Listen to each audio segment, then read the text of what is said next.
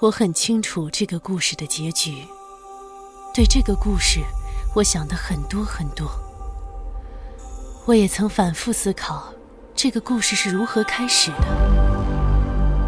那是几年前的事，太空飞来外星飞船，外星物体出现在草地上。对这些事，小报则穷极想象，刊登了无数千奇百怪的消息。就在那个时候，我接到一个电话，有人要来见我。四获星云奖、四获雨果奖的美国华裔科幻奇才特德·江作品现已有声化，积禾网、译林出版社联合出品，怪物细胞、汇龙、恭喜演播。特德·江科幻短篇小说集系列《你一生的故事》呼吸有声书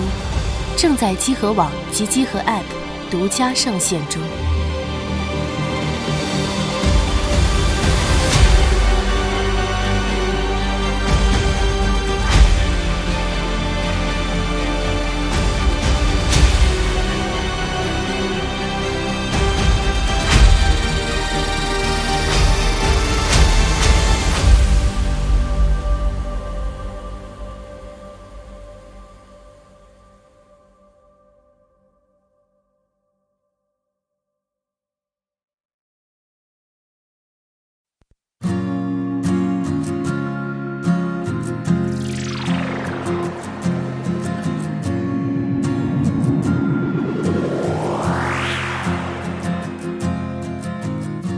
The world can be one together, cosmos without hatred, stars like diamonds in your eyes. The ground can be space, space, space, space, space, with feet marching towards us. Hello， 各位朋友，大家好，欢迎收听本期加六 E A 节目，我是老白，我是开开。哎，今天我们有一位特别的嘉宾，哎，来自北方公园的木村拓周老师。Hello， Hello， 大家好，我是木村，一般我姓周啦，但是一般就是笔名就叫木村拓周，因为你们叫我小周或者老周都好。哎，今天为什么就是木村老师莅临集合，蓬荜生辉啊？为呃，这是为什么呢？因为本期节目啊，参与了这个英美剧《漫游指南》发起的一个 R M 入侵播客宇宙计划啊，这是一个播客接龙的活动。本期的就是 Rick and Morty， 一共十集。最终会有十几家不同的播客分别对每个单集哎做一个品评和聊天，对，最终目的是对这个播客宇宙啊强行安利 Rick and Morty 啊，但是我觉得就是以集合这个倒霉特性，就是贴完之后是安利还是黑他，这说不定，说不定，说不定啊！就前面九集播客，大家可以去这个英美剧漫游指南、经济电台、出格字幕组、丢丢科幻电波、无奇 No Wonder、连客、基本无害、小声喧哗、外行看热闹收听。啊，如果觉得麻烦，就让大家看 show note 括号完了啊，我们有一个汇总的页面。嗯，好。然后呢，今天我们集合很荣幸的被邀请作为这个压轴啊，和这个木村拓周老师坐在一块儿啊，肆意的胡说八道这个关于瑞克莫蒂的一切。其实我也没有没有什么主旨，我想哪儿说哪儿啊。临阵磨枪我，我就是对，纯属临阵磨枪，因为对于这个题材，还有就是。这个饱受好评的系列来说的话，就你别说说不懂了，就是你知道它你都不敢听说自己知道它、啊、万对万一被人就拎起来问你知道什么我就傻了、啊、所以就今天主要是两位老师发挥啊，我的任务完成了不要你别这样吧、啊、我现在手心全是汗啊，就这样就这样就我我看我坐在这儿推推的时候，我看两位老师那个表情就跟马上就要上刑场一样，你知道吗？就好像就后边有有有什么玩意儿顶着你们，真的真的是这样，真的别呀、啊！你聊天的时候挺开心的。就, 就我自己做一个 Rick and Morty 粉，而且我还做过相关内容的，我我也感觉就是在做这种系列，还是觉得特别紧张。那么就是按照这个木村老师说法，在座三个人啊，大概有一个就是这个 Rick and Morty 粉的纯度大概有一吧，那就是先从一开始吧，怎么样？别这样，我操，大哥，就是。那先来聊一下就是第五季的感受吧。哎，可以、嗯、我觉得可以、嗯、我觉得这感受从第四季开始就已经很明显了、嗯、就是当一个特别鲜活并且就是特别有独特性的人物，然后他已经被这么轮番拍了三季，他里面的每一句台词都被就是喜欢他的人拿出来各种解读，拆解的比这个作作者本身还明白的这样一种呃情况下，我我觉得就是从第四季开始，我明显感觉到就是两个主创是稍微有一点点力不从心，我自己的感受哦深了是这样，对，就你经常会在评论区看到这样一种评论，就是喜欢这个剧的人特别痛心疾首的说啊、呃，在我心里这部剧应该是什么什么样的，但是不是他现在这个什么什么样的，就是大家也把这东西给捧上去一个现象级的文化作品。来，我给开姐解释一下，因为 Rick and Morty 它本身作为一个动画动画系列片啊，它已经出了五季了，是对。那么在这五季里边，人们对它的认知是从陌生到熟悉到追捧。这样一个过程，然后如果不了解 Rick and Morty 系列的朋友其实可以去看看就是整个五季这样一个流程，强烈推荐从第一季开始看啊、嗯、与 Rick and Morty 这一对主角啊，我们在这儿也就不去详述他的关系了，因为完全陌生人知道也没有意义，完全熟人知道我我知道的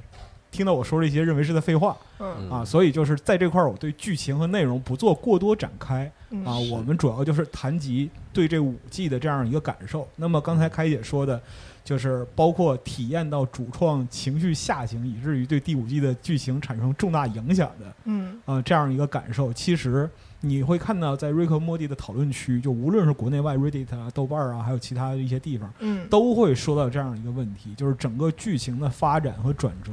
与人们预想之中逐渐的分开了，嗯，大家评价还是相对来说还是还是在高位了。是的啊，但是就是从这里边其实可能会看出来，就是创作者本身的一个心路历程，还有心理状态的一个变化。对啊对，因为就是呃，我不知道合适不合适啊，但是金敏说过一句话，嗯、哦，来了，对，没没没，就是金敏说那个，就世界上唯一就是如果用电影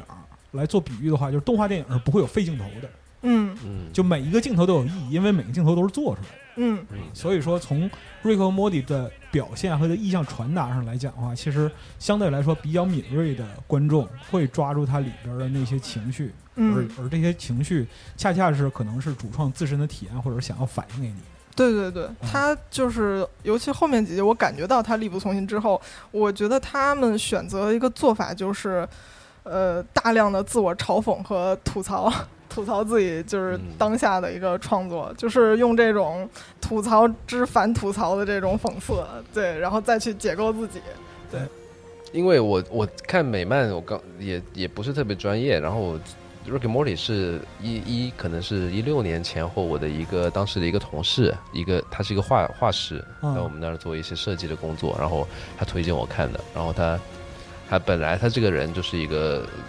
可能他对美漫和对对国外的漫画更非日本的就是欧美的漫画更更懂一些，然后他就一直推荐我说这个是神作，他本人也是个特别所谓非的人，他之前在公共商店工作那么一个人，哦哦哦懂了懂了，然后他推荐我看，然后我看了一下，在那个节点看我是觉得很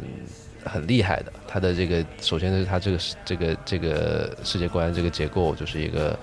一个人他可以这么一个几乎全知全能的形象，他可以就肆意穿梭，然后去随便毁灭一个文明，然后去就这种很很大开大合的这种东西是很吸引人的、啊、嗯，但那个时候然后尤其他的那种后面大家都是对他的最集中的一个标签也贴在所谓虚无主义的情绪上、嗯、这个东西在在无数的博客里面都讨论过，是是那、啊、这个东西在那个时候来说其实还挺对我来说，我不知道我现在讲这个合不合适，或者你们回头可以看剪在哪，就是对那对那个时候的我来说是很有冲击的，因为呃，我我我是一四年毕业，然后在中关村创业大街工作，当时在三十六氪是一个创业媒体，然后对当时整个一四到一六年那那几年我在那边工作，其实那边是一个很狂躁和很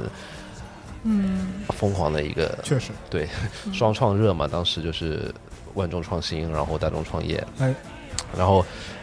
你你每天去见的所有的朋友，大家都在讨论创业、融资，然后天使 A 轮、B 轮、C 轮，然后你去咖啡馆喝个咖啡，隔壁就是在聊就是三十亿估值的生意，然后你就觉得这一切的狂躁让让不可思议，对，很不可思议。你在当下可能没什么感受，可是到一六年前后，就是随着所谓的资本寒冬吧，也是所谓的这个创业的呃窗口期过去了之后。慢慢你会开始有一些反思，你就觉得呃，这一切就是有点索然无味。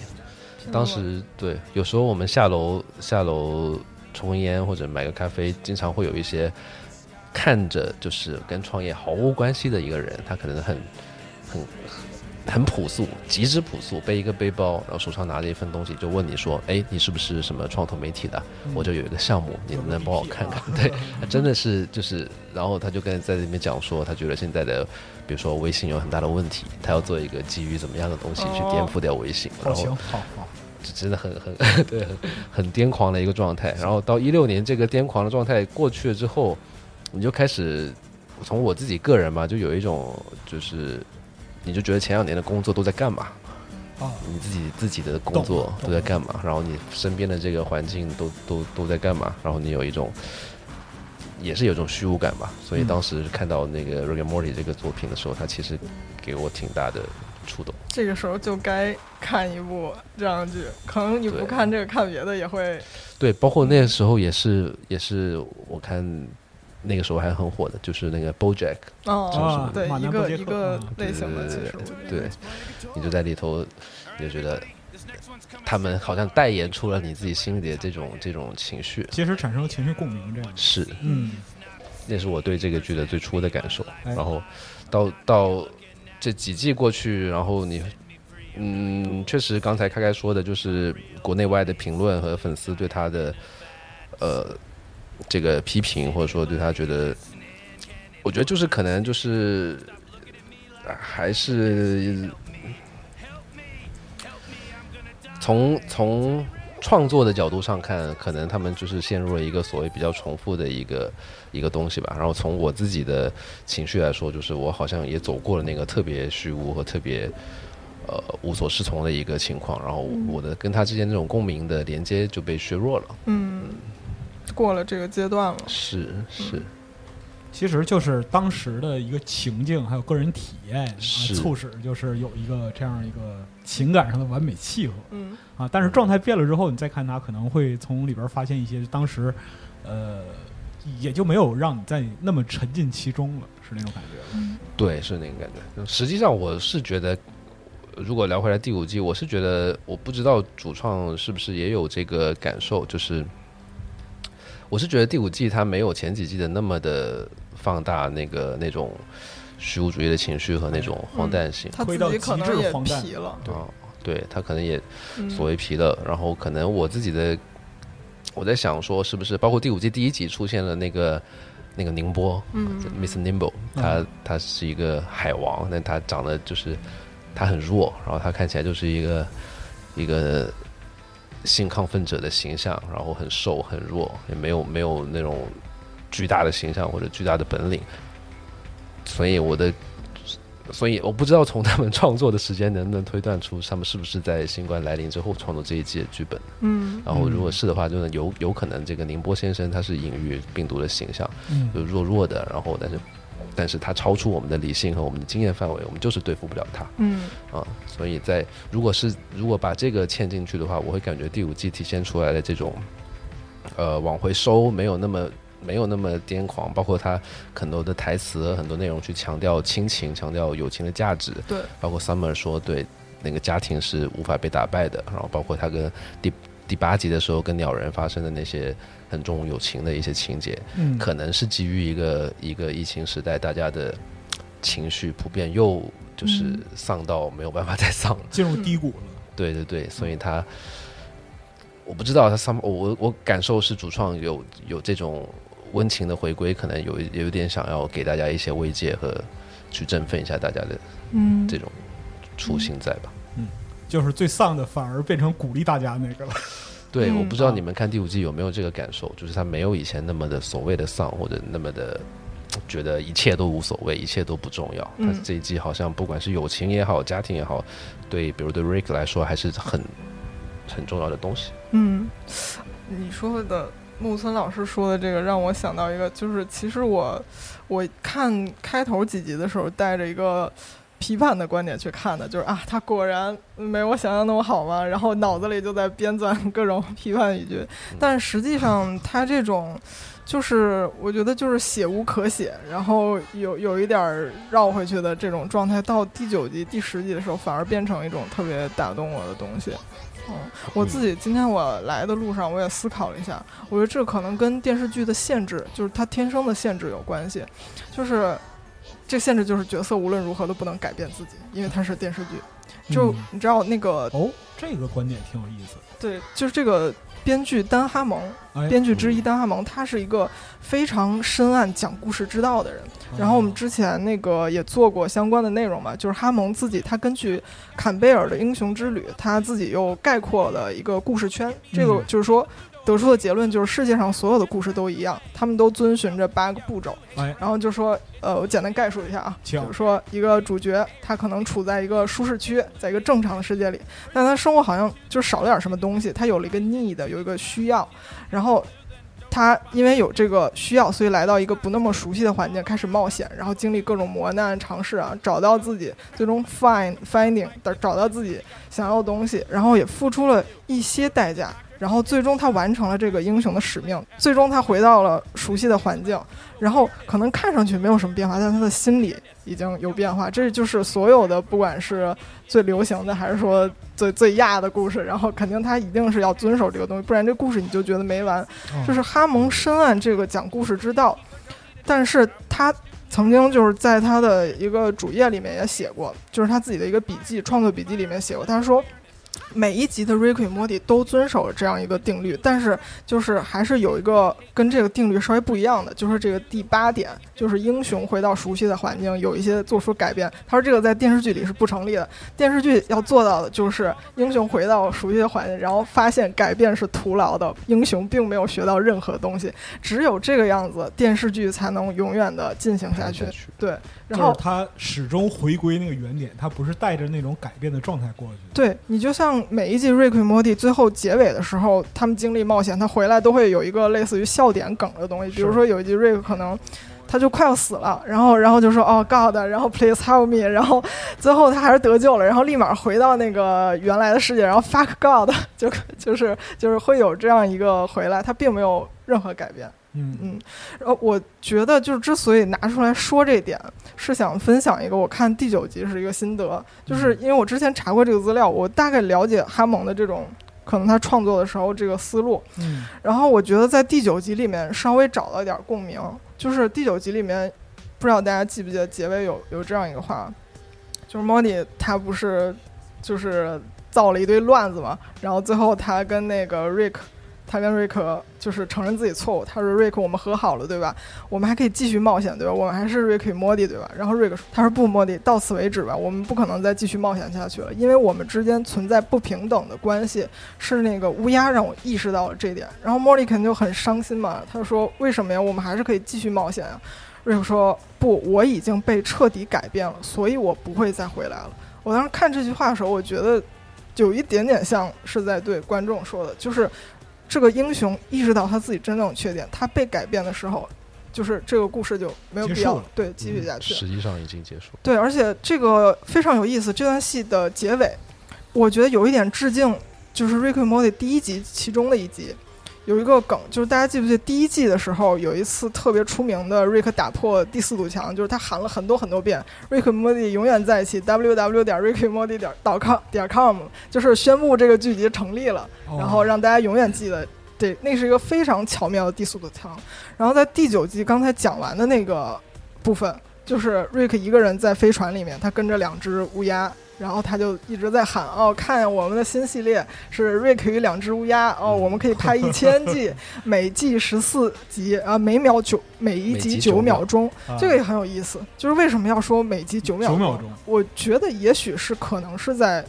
就是影射当下这个短视频之类的，应该是吧？对，而且他后面说了一句说，对，就说让我们在我我们要干的事情就是让观众哭，让观众笑，然后让他们在。呃，好像是就是让他们在穿鞋子的时候吸引到他们的注意力，这就是我们要干的事情。然后或者说什么 forever Rick 乌鸦秀 forever， 这是一个对自己的一个一个打破和致敬，就是还是我刚才说的东西，他感受我感受的就是他在写无可写的情况下只能去自我讽刺自我调侃，但是看到这儿的时候我我还是觉得很感动的。然后果然到 sorry 果然到第十集的时候就感觉是一个告别，他把前面的东西全部都穿了一遍、嗯、捋了一遍，对、嗯、然后就是该告别了。我之前也看了很多那个哈蒙自己的采访和笔记嘛，就很好奇他到底是一个什么样的人。嗯，就是还是看他刚才写这个故事圈这个八个步骤的循环的时候，他写了这么一段话，就是他说电影的目的是，这是他原话，我稍微翻译了一下，嗯，电影的目的是让你带着反思意犹未尽地走出电影院，电视的唯一任务就是让你一生都盯着电视。电视的乐趣在于享受当下，它不是在推销革命，而是一种它是一种相对安全卫生的可以引起人们共鸣的代替品，来代替你自己肮脏的无法向别人兜售的人性。所以故事只是在消磨时间，以此让广告发挥作用，这就是电视的轨迹，它将一切具有可能具有革命意义的真相替换成了一条根本颠扑不变的真理，就是改变是不需要的。我就感觉这个话就很像瑞克会说出来的，其实他自己的遣词造句完全就是瑞克那种形象，他自己在反思的东西也是可能也是瑞克，就代表了瑞克在想的东西。然后我当时看到那句话就想到第一季特别出名的一个大家都会截下来转发朋友圈的那个台词，就是没有人的生活是有意义的，没有人属于任何地方，我们都会死，让我们一起来看电视吧。嗯，这这就是他自己的一个价值观嘛。而我觉得这个价值观，这这四句话很值得玩味。前面三句话就是他说的，就是很丧的那种嘛。嗯、呃，没有人是有意义的。然后，但最后还是转了一下，就是那种那种老朋克，然后怼天怼地，然后然后愤世嫉俗，然后最后只能恨自己，然后就一种消解，就是那让我们来一起看电视吧。这个电视就是他做的《瑞克与莫蒂》。嗯嗯，这我一个。就是一种循环，对，我就是看到他可能、哦、我自己觉得也可能是一种我自己强行加上去的东西，我看到他很很力不从心，但是我我也被这东西很感动，我觉得就是就能努到这儿，我甚至可能爆言一句，你觉得很不，很不易了是吗？就对，我爆言一句，我我希望他就永远就再次结束，那我真挺佩服这两个作者，因为我觉得哈蒙是一个呃就是他虽然是特别愤世嫉俗，但他其实很了解这个行业的规则。嗯，你看他去讽刺和调侃东西，他深知这个背后存在的东西，角色是不能被改变的。嗯，在这样的情况下，就是只能做到这样，然后去嘲讽自己。就我觉得暂时结束会比较好。应该结束不了吧？不是约都签了？对对对对对，就是这是商业逻辑与创作需求之间的冲突啊、嗯。但这样情况下，倒很好奇他下一季到底要。对，如果说像开姐这个理解的话，那下季该以什么样的方式开始，这个故事该怎么推进，其实是一个挺大的问题。对，最后摩尔里不是用他的那个传送枪射出来的是一个黄色的传送门，嗯，就是跟绿色的不一样，嗯、应该也是有那个解读，对，就可能就是寓意着会有一个完全不一样的。那太好了，那那还算是又变回朋克了。其实，如果说那个下一季它有下一季的话，那就是打破这个传统的模式，因为我们看到就是前五季，虽然它每一集每一季讲的主体故事都有所区别，嗯，但是它整体结构基本是一致的，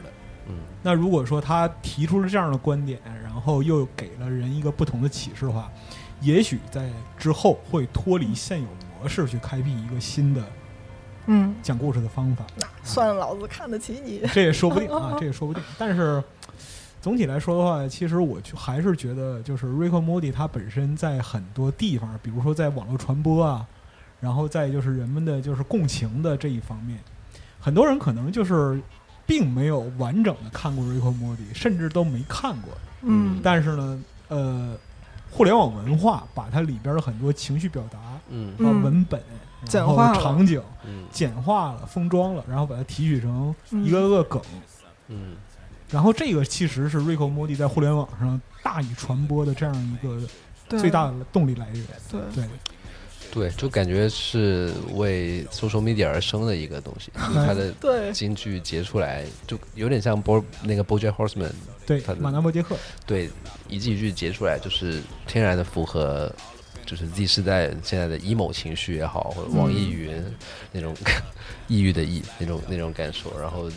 对它台词一拼就很容易在比如说微博上就是很受欢迎的转发。嗯，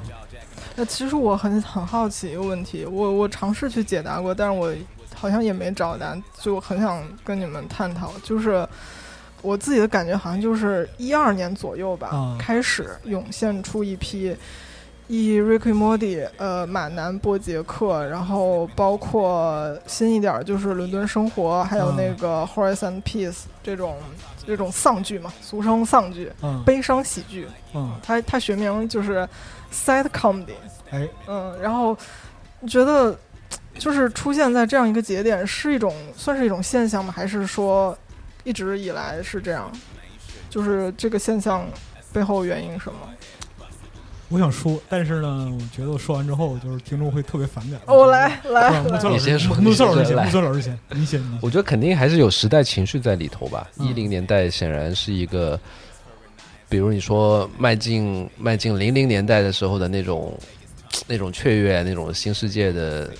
向往，包括那时候的流行音乐、Teen Pop， 然后呃喜剧上的一些东西，我感觉是是带有。起码在九一一之前吧、嗯、就是美国的那种那种欣欣向荣和那种青年文化的很很乐观很积极的一个态势，但是迈入一零年代似乎可能可能因为零八零九不是西方的那个金金融危机比较严重嘛、嗯、然后整个一零年代其实是其实是中国起来和中国自信起来的一个时候，然后反而是西方去质疑这个西方的制度的一个十年一个 decade， 所以可能这个是那个你刚刚说的那种丧的一个基本的时代情绪。嗯，这是一种可能。然后就从我这边来想的话，嗯、看见脸上露出微笑，是、嗯、这这个节目播出我社死了，你知道吗？嗯、没有。本身来说的话，就为什么在那个时代会出现这样的东西，是因为呃，整个西方世界的社会结构在那个时代就。它呈现了一个固化的状态，嗯嗯，而且这个固化状态被社会阶层每个人体验到，嗯嗯，就是它的这样一个财富分布，还有一个就是人所能享有的一个权利，就是你可以看到从那个时候开始出现的就是各种这样一个文艺作品，从凯姐刚才说那个年代开始，就一零年前后吧，嗯、啊，还有一个东西其实是和这个就类似的丧文化，同样差不多是同时期开始的，就是。呃，西方现实主义题材的衰退，嗯，怎么讲？就是能够，就是有，凡是现实的题材的电影，嗯，还有就是那个剧集这些东西，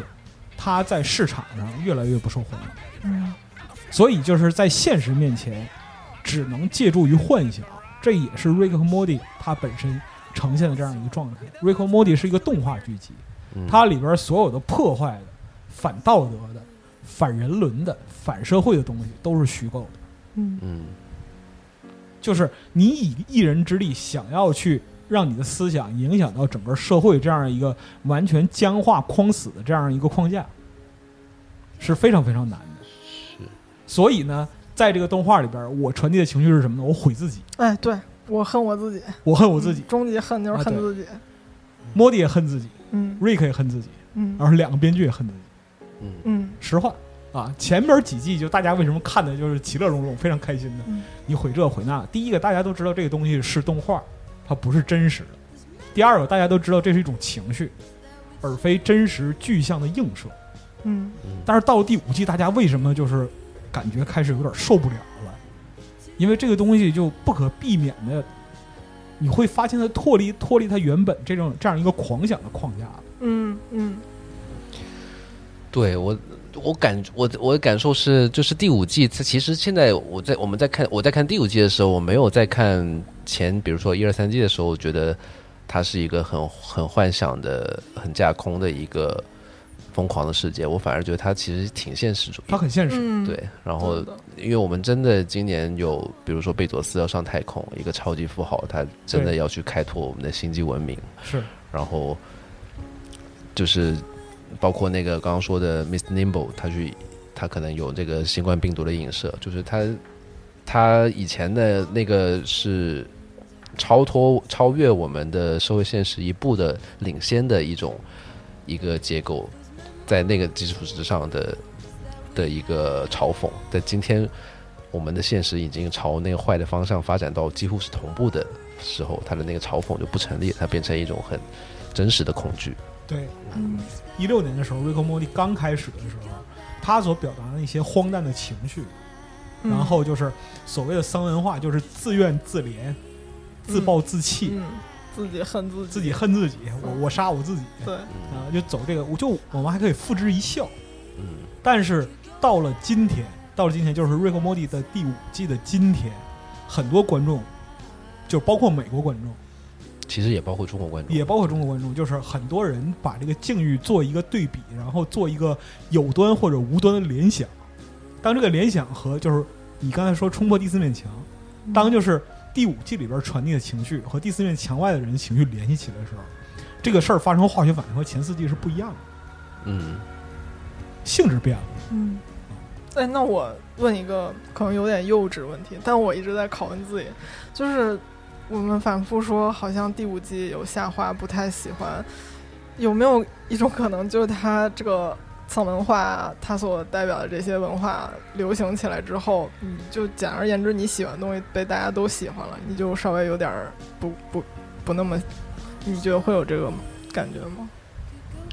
我觉得还好吧，因为第五季不是也不是它比如说在中国互联网特别出圈的一季吧，嗯嗯，如果如果这种这种自己喜欢的，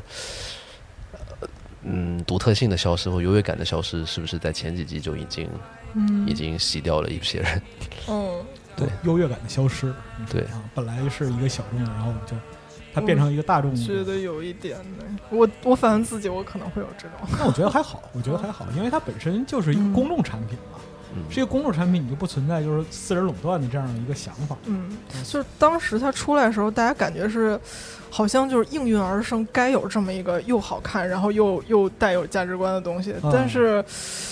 就还它还是属于大众范围内大家没有见过的东西啊，嗯。就广泛传播那些台词，我我相信可能大部分人是没有去那么想过这个事情可能会是这样的。嗯，然后它才有这个，就它很迷人。嗯，嗯，然后但是这种迷人被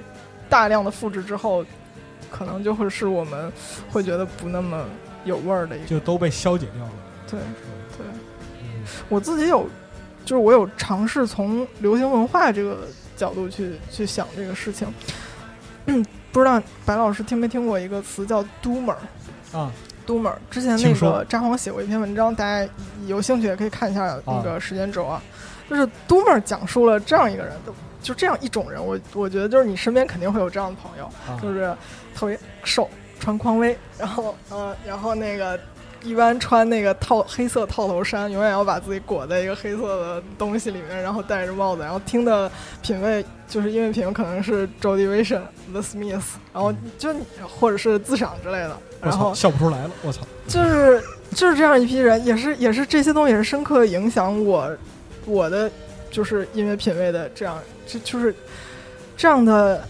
带有这样的审美情怀，然后以及这样的性格，然后的这样一群人遇到这样一部有价值观的剧，然后它本能的就是形成了一个圈子一样的东西。而且特别有意思，就是我在想 Doomer 这个事情的时候，我觉得它跟那个蒸汽波还有合成器浪潮这这些我们听起来都特别时髦的词有一种很类似的感觉。就首先他们都是通过互联网传播的，嗯，第二他们都有审美的怀旧的元素，就是包括那些特别 Doomer 的视频里面，就是那种迷母一个迷母，然后回到家，然后抽烟听特别丧的歌，然后去去超市看见满货架的东西，然后就戴着个头套，这种这种特别丧的、特别有意境这个情绪，它就是和蒸汽波和合成器浪潮都很像的，也是有自己的审美，然后有有复古情绪，然后有自己甚至自己配套的视觉风格，并且都在都在翻唱和改编八十年代的那一批金曲。嗯嗯，我觉得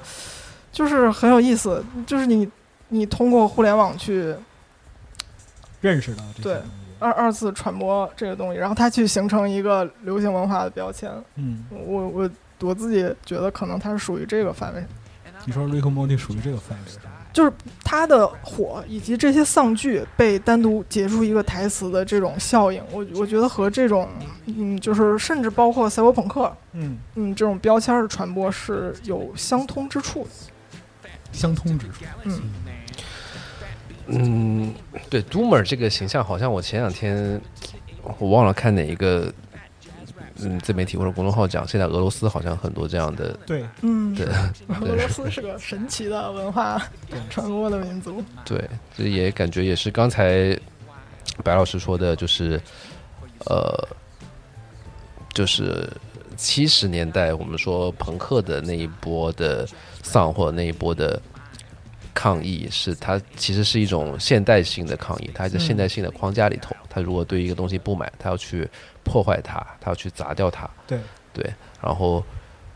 现在的我们的丧或我们的抗议，似乎只就是只能落入一个非常呃后现代的氛围当中，就是我们似乎也没有这个动力去要去破坏别的东西，嗯。嗯，然后我们这个这种抵抗，最终就是通过一些比较消费化的符号，比如我让自己去，就我发很多很 emo 的朋友圈，或者是我去。嗯去去让自己装扮的很 emo， 然后或者就是一加入一些所谓躺平啊这样的 meme 的创作，当然这是你的权利，但是最终它就是一个导向于你的你的这种能量，你对现实的不满没有办法转化成一个建设性的力量，其实无法释放。对，它最终你你把它浇灌在自己的身上。我自己近年来是对于这种，当然我觉得所谓的丧或者躺平或者是这样的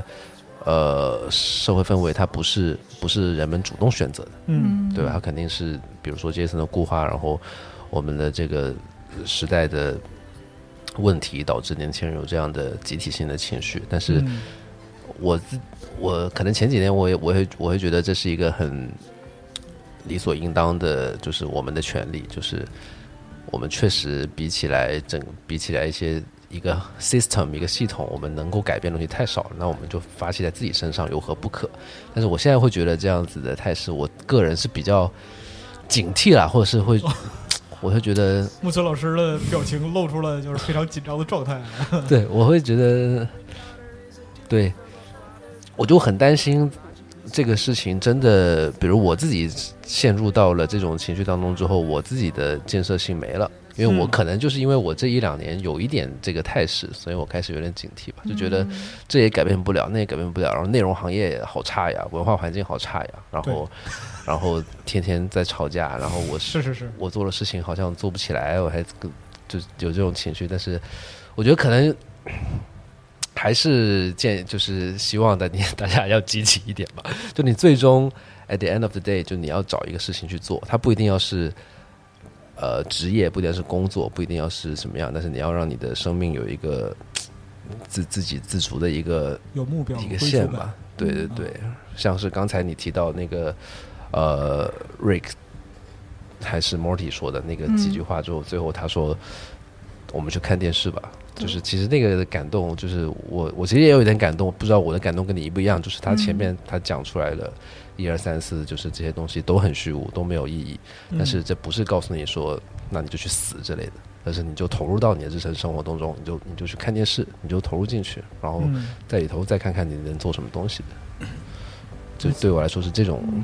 感受。我觉得木村老师说的其实和 Rick and Morty以及他背后所依附的这个价值观是也是很像的。对，就是存在主义嘛，就是让我们意识到宇宙之虚无，我们还是可以去做点什么、嗯、这个其实是一种倾向吧。但是就你刚才说到就是有关 Doomer 这个部分，其实他你你有没有意识到他和你刚才讲的就是 Rick and Morty 的故事的八个结构这部分嗯，其实很像。请说。就是呃，为什么会有 Doomer？ 是因为 Doomer 在做过什么之后，发现什么都没有改变。嗯，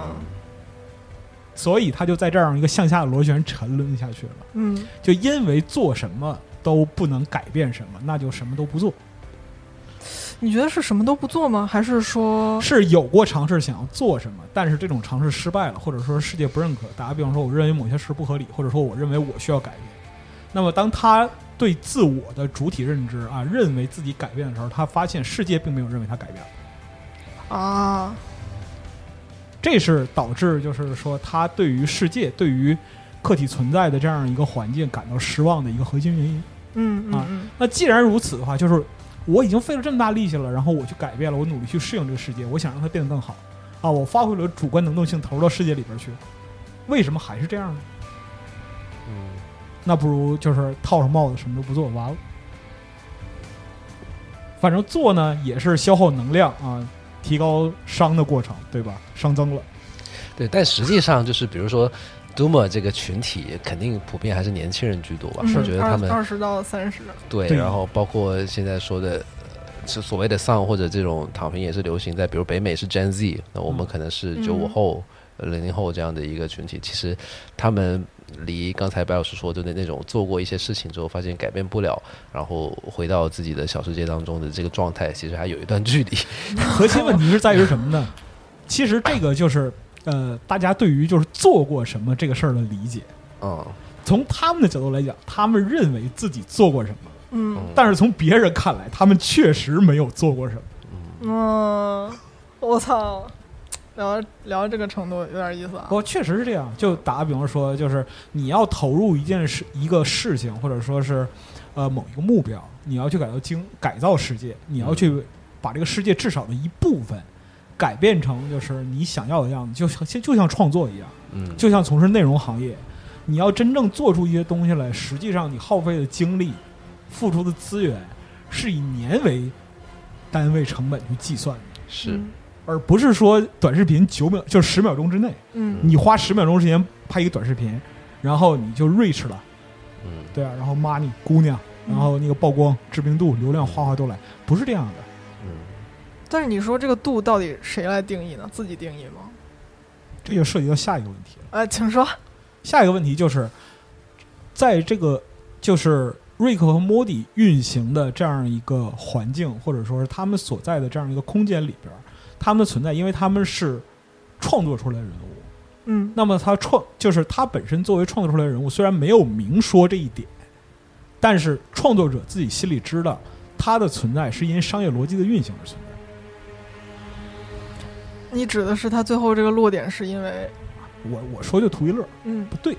就是这一季你看到的这样一个就是跳崖式的起伏，嗯，其实就是创作者本身经历了极大的心理斗争的这样一个过程。但但是咱也别说弄死，也 不, 不一定是跳崖，就只是我自己的感觉。不差差不太多，大、嗯、大家感觉都差不多，你知道吗？就是有那么一个波峰波谷的这样一个，嗯，就大过渡，这样就感觉很尽力了，但是倒不是很尽力了。我能，我甚至说啊，嗯、就就抱怨一句，就是看到第四集、第五集的时候，我已经感觉到，就是创作者对于这个世界已经他妈烦透了，嗯、折了，就是这样一个状态。那你说这符合他自己的那个圈吗？对啊、嗯、就是他说出那句话就是回来了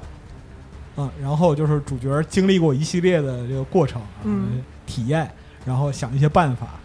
然后最后回到他原始的环境里边、嗯、啊，发现什么都没改变。真的是什么都没变吗？是。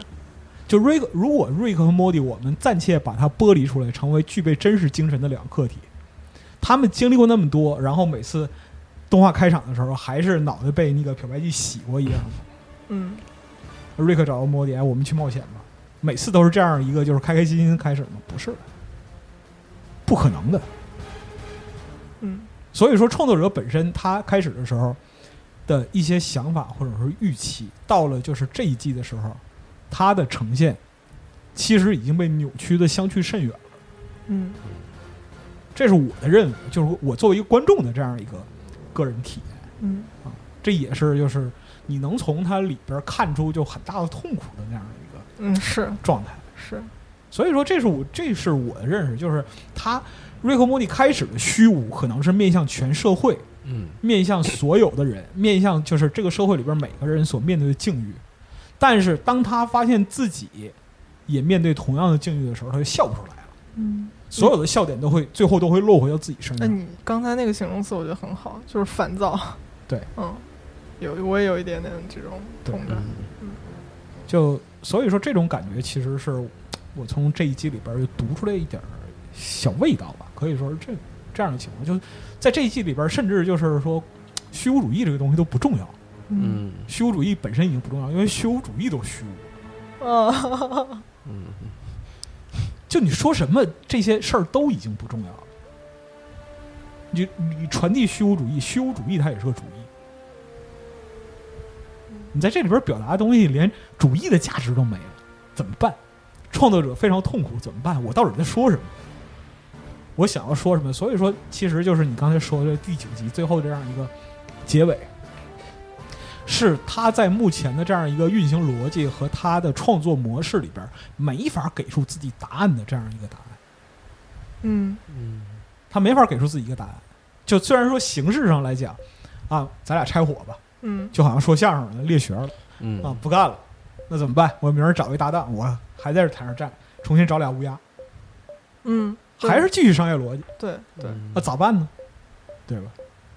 就是瑞克和莫蒂如果想要存活下去，你就必须在商业的商业逻辑的框架里挣扎。我靠，确实没想到录成这样，是吧？我瞎说瞎说啊，瞎说啊，要不这期咱不放了。那看问陆老师那个同不同意？没有没有，我觉得确实是。然后，但是那如如果我们读读出一个这么悲观的一个基调的话，那是不是比如说基于基于一个所谓的资本主义社会当中的消费品的生产逻辑，然后一个全球化的文化作品的逻辑之下，就不可能有这种能长青又绝对伟大的作品。而且你这么说，想起第十集的结尾之结尾，啊、就是最后是那个让让那个香蕉哥，对吧？嗯、我忘他叫什么，我也不知道他名字，我忘忘了叫什么了。他让他去看 Rick and Morty， 把 Rick and Morty 这这个整个角色变成了一个电视剧的形象，就是又拉出来，嗯、再次拉出来。对。嗯不过，关于木村老师刚刚说，在这样一个机制下，还有没有可能？有不重复自己作品，我今天其实也有想这个问题。我想到一个可能有点偏题的答案，就是 Netflix。 其实 Netflix 这种一季全放，而且可能比较少，相对来说比较少会让它重复的，除了像《怪奇物语》那种一二三季那么连续拍的，大部分就是、嗯、就是存活一季，对，嗯，然后整个就就在这一季里，并且它不是像那个单元剧一样，就是每每一集，然后让你守在电视前等一个星期再放那个。一次性把你不掉着。对对对对，所以它故事是延续性的。我我觉得这也许吧，相对来说是一个创作自由的事情，也许。但如果把 Netflix 看作一个作品本身，我现在也经常是。觉得它还是其实很多作品还是很模式化的，嗯，对，它也是一个机制，也是一个流水线，是。然后他用他可能看看后台跑的数据怎么样，好就就定一集，不好就算了，就也是一个挺无情而人。对，嗯，网飞整个就是关于网飞的书其实可以看，嗯，哦，你说那个红色那本啊、呃，对，就 Netflix 本身它的从内容生产创作到传播和销售这个策略都极度激进，嗯。所以说，除非网飞能存在个，至少它有一个电影制片厂存在的年头长，差不多三十年、五十年这样，我们再来讨论这个问题也不迟。嗯，好的。但是就是网飞本身，我完全不否认，就是网飞有非常非常多好作品，但是这个作这个好作品的前提是大基数的筛选。嗯嗯嗯嗯，一样的，一样的，一样的，只不过就是它的就是。实际上，它的产品生产品生命周期比传统剧集的速度更快、更残酷。嗯，而且你这么想，其实 Rick and Morty 它这个所属的这个频道，那个 Adult Swim、嗯、已经是极其先锋的一个频道了。对对、嗯，极其代表亚文化群体的一个频道了。是的，你前几年写过，我介绍了你。呃，对，就它已经是能够海纳。就是天马行空的创作者，让他们就干去吧，就就是这样一种情况下才诞生出这样一个剧。但是即便如此吧，一样一样是文化符号，一样是，就是它本身其实也是对所在的这样一个机制的一个怎么说呢？说拷问可能严重一点，但是一直没有想到就是更加贴切的词。嗯、就连这么激进的频道，嗯，这么激进的政策，这么激进的观点，都没有办法阻拦它被再次解构，变成文化符号，变成被随地排泄的这样一些内容。怎么办呢？内容创作者怎么办呢？就我做出这个东西不是让你们这么用的，比如说我是那个瑞克莫蒂编剧，我可能会说我做出这个东西，诚然我想说明虚无，想说明就是生命本身在没有意义中寻找意义的没有意义，但是这个和把你们把我的符号和我的角色解构成迷母放在放在网上，这是两回事儿。嗯、但是我能做什么呢？毫无办法，因为这个时代的人就是这样看待文化产品。嗯，而这种文化产品的泛滥，或者说是呃这种解构模式的大行其道，恰恰在于就是资本本身遵循的流量逻辑。嗯，就无论是电视台，还是就是流媒体，还是其他的这样一些平台等等，只要它仍然在这个资本流量的增量逻辑之下，它就必须以越来越快的速度制造越来越多被人阅后即焚、看后即弃，在脑子里停留九秒钟的东西。所有的消就是所有的呃资本方或者平台方，它的希望就是什么呢？你有足够大的购买力，能买足够多的精神猫粮。嗯。然后每天早上起来呢，就是打开频道的过程，就是把这些东西哗往脑里倒，嗯，然后脑后边有蹦哗又流出去。明天早上起来，新人一个，回到故事的开始，什么都没有改变。嗯。但是一个就是优秀的文艺作品，它一定是想要去改变人的，它不可能在里边没有带着，就是我创作一个作品，不管是文本也好，然后绘画也好，电影也好，所有所有东西也好，它不可能完全没有任何改变人的预期。你看完图一乐，哈哈一笑，就完事儿了，不可能。他一定有这个创作野心在的，他一定有这个事，就是意图嘛，他要有他的意图在里边。那你看，就是如果说连虚无的创作者的意图都被虚无了，咋办呢？我都不知道在说什么。对，最近其实聊到这个，我最近一直在琢磨的是前两周看的那个呃 Free Guy 失失控玩家、哎、那个电影、嗯、然后然后再配合上最近你们可能对这个更了解，你们就是游戏圈不是有一个元宇宙的概念嘛，嗯，然后跟现在风头正旺，然后结合这个结合到我们刚刚讲的个体在面对这个时代的这种无能感的时候，我有时候会感觉，就是像 Free Guy 里头，他的主角叫什么来着？叫 Guy， 嗯，他是个 N P C， 对，对，他是个 N P C。然后我我在想，其实我自己的生活也越来越有这种 N P C 化的一个倾向，嗯嗯。然后我我觉得可能不只是我自己有这种感觉，我觉得包括元宇宙这个东西，我总感觉如果说他最后。从技术的角度，它可能有它那个技术一个，它有一个进步的一个必然性在。但是从文化上或者从从社会性上，元宇宙这个东西最终是不是就是要把绝大部分的人变成 N P C？ 就他们就呃来他们的大部分的时间沉浸在这个虚拟的世界里头去消费，然后去、嗯、去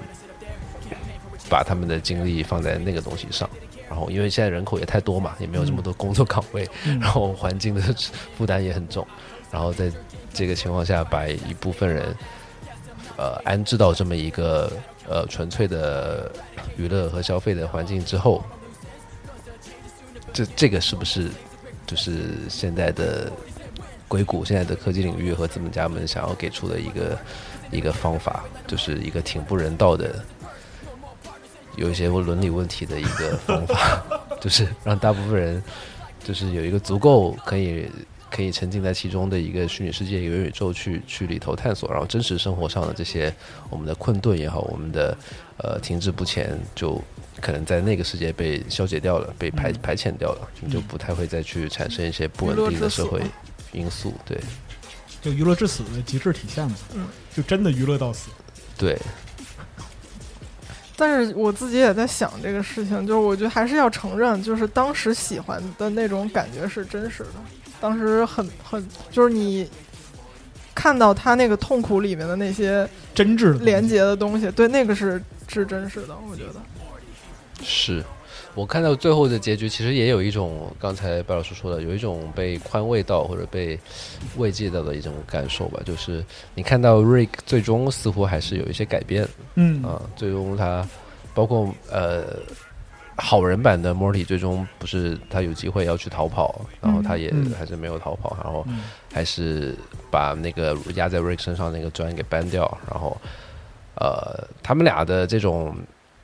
呃，普世性的一些东西好像还是得到了保存，就是亲情也好，然后对一些基一些价值的珍视，然后坏的部分或者消极的部分就就是感觉被排排出身体，啊、呃，排出身体，凝成了一个那个邪恶版的 Morty 的这么一个角色，然后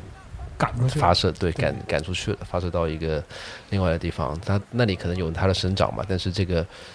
这个好的部分善的部分好像是兜住了，对，这种感觉就最后还是给人希望，对，其实还是要给人希望。你觉得这个是他创作者创作者自己他他真心认同那个东西，还是说可能这样比较好写？不是，我觉得他是没办法了，嗯，我觉得他是没办法了，他找不到答案，嗯，最后只能回归到就是家庭这样一个概念里 ，family 这个概念里边，因为回归到这个里边是不会错的，最传统、最保守的，它不会，它不一定对，但是它，但是它一定不会错。那创作者自己可能是这样想的吗？那这个就不知道了哈。对，那这个就僭越了。我不知道，就是说，我不可能从完全从创作者的这样一个角度去出发，只能从一个观众的角度去揣测。嗯嗯，但是无论任何话题产生了剧烈的矛盾啊，激烈的争议，最终回归到家庭，回归到爱你的人的身边，这个不一定是最对的，但是一定不会错，嗯，肯定不错，嗯，而且也适合所有人去接受的，嗯，不管看这个东西的人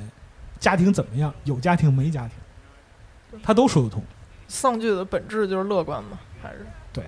对，我觉得因为现实它首先是它已经割裂到非常非常的魔幻的地步，对，然后很夸张的地步，然后其实大家没有一个非常集体性的共识，对，然后你就没有，所以就没有这个土壤去做出来一个集大成的一个非常主流非常大规模的这样的一个东西，嗯，然后但你你刚刚说的这种好的作品，可能我因为我自己关注黑人的东西比较多，嗯，我觉得在比如说在黑人这个族群里头可能还是有一些，比如像亚特兰大我很喜欢的一个剧，嗯，然后你感觉他在描绘那个族群的时候还是很好的，包括就是这种这种可能也叫你刚刚说的叫 sitcom， 可能也算他也算在里头，然后包括有一个讲前几天看的在 Netflix 上有一个讲叫 Ramy， 讲一个埃及裔的一个美国人，他在就是我感他在美国的生活，然后就是我感觉就是现在可能找不到一个特别主流特别大的这种现实主义作品，但是在分散的相对边缘的，特别是以种族或者以性别以阶层为划分边界，他可能顾不了所有的议题，但他能在议题里头沾一边，然后去跟一个边缘群体为他们的生活做出描写，然后这样的小作品还是蛮多的，对。哦，感觉这个气氛好像很适合结尾，哎，怎么走向悲伤是吗？对，就是升华了一下，然后飘了一会儿，滑行一下，该该结束了啊，回来面对现实了是吗？对对，木村老师表情脸上表情非常复杂，可能没见过我们这录节目。没有，我觉得现在就是好多时候跟朋友们，尤其可能是泛这个内容文化行业的人聊到，好像大部分的议题作品，然后最后就是。情绪就是到这丧丧的，嗯，就自就自由落体了，是吧？对，自由落体，嗯，不管你头起的有多么的兴高采烈，兴高采烈，啊啊，开始的时候气氛吵起来了，嗯，最后就大家回家吧，对，逃不出这个圈儿，啊。但做内容行业就是这样，就是或者说生产内容、创作内容，只要你把自己视作一个创作者，那挣扎、痛苦这个东西，其实很多时候不足为外人道也。嗯，是，嗯，对。所以说，就是 Rick and Morty 如果像开解想的那样，就是说到这儿结束，我认为未尝不可。嗯，就是有新的合同，然后呢有新的一季，看它能往哪个方向发展。嗯啊，我觉得有点就期待嘛。对，我们就虚无的图一乐啊，他出我们也图一乐，他不出我们也图一乐。嗯、这样，哎，这样的话其实就符合了就是创作者本身这样一个基础目标。对啊，对，我们这节目也图一乐啊，就是就是一种各种缝合就完事儿了。是，木村老师。完全没有预料到就会录出这样一期节目来，太随意了，太随意了、啊，过于随意了啊！行，那那个在结尾的时候，哎，我要上场了啊！聊这广告，呃，欢迎收听就是这个 Rick and Morty 宇宙推广邪恶大计划的这个所有节目啊。那么就是我们集合负责这一期非常凑合图一乐的这个 Rick and Morty 的节目啊，就到这里。呃，如果说大家对于其他的讨论有兴趣的话。欢迎各位到英美剧漫游指南、惊奇电台、出国字幕组、丢丢科幻电波、无奇 No Wonder、连客、基本无害、小声喧哗、外行看热闹收听。哎，也感谢各位听了我们这一期杂七大八扯淡的这样一个节目。那么也非常高兴，这个北方公园的木村多老师能到集合来做客，特别期待您之后能多来，然后我们多聊一些有关电影和美剧的这样一些内容。对，学习了，学习了，没没没没没，纯瞎说，纯瞎说啊、嗯！对，欢迎把把您也带跑了，实在是不好意思。啊、不会不会，就是、啊、借着这个平台，也希望大家关注一下北方公园的公众号，我们是一个流行文化。行行行，有有要做广告都赶紧赶紧说完了啊！大家那个 B 站关注这个银河系那个银银，哎，我没想说啊，银河系漫游指南啊，我听你说了，我刚才已经很自然把广告插进去了。文化人不好意思，知道吗？不要脸事让我来干。行了，这期就到此为止，我们下期再见，拜拜，拜拜。Cosmos without hatred, diamond stars of cosmic light, quasars shine through endless night, and everything is one in the beauty, and now we say goodbye, moon man, you say goodbye.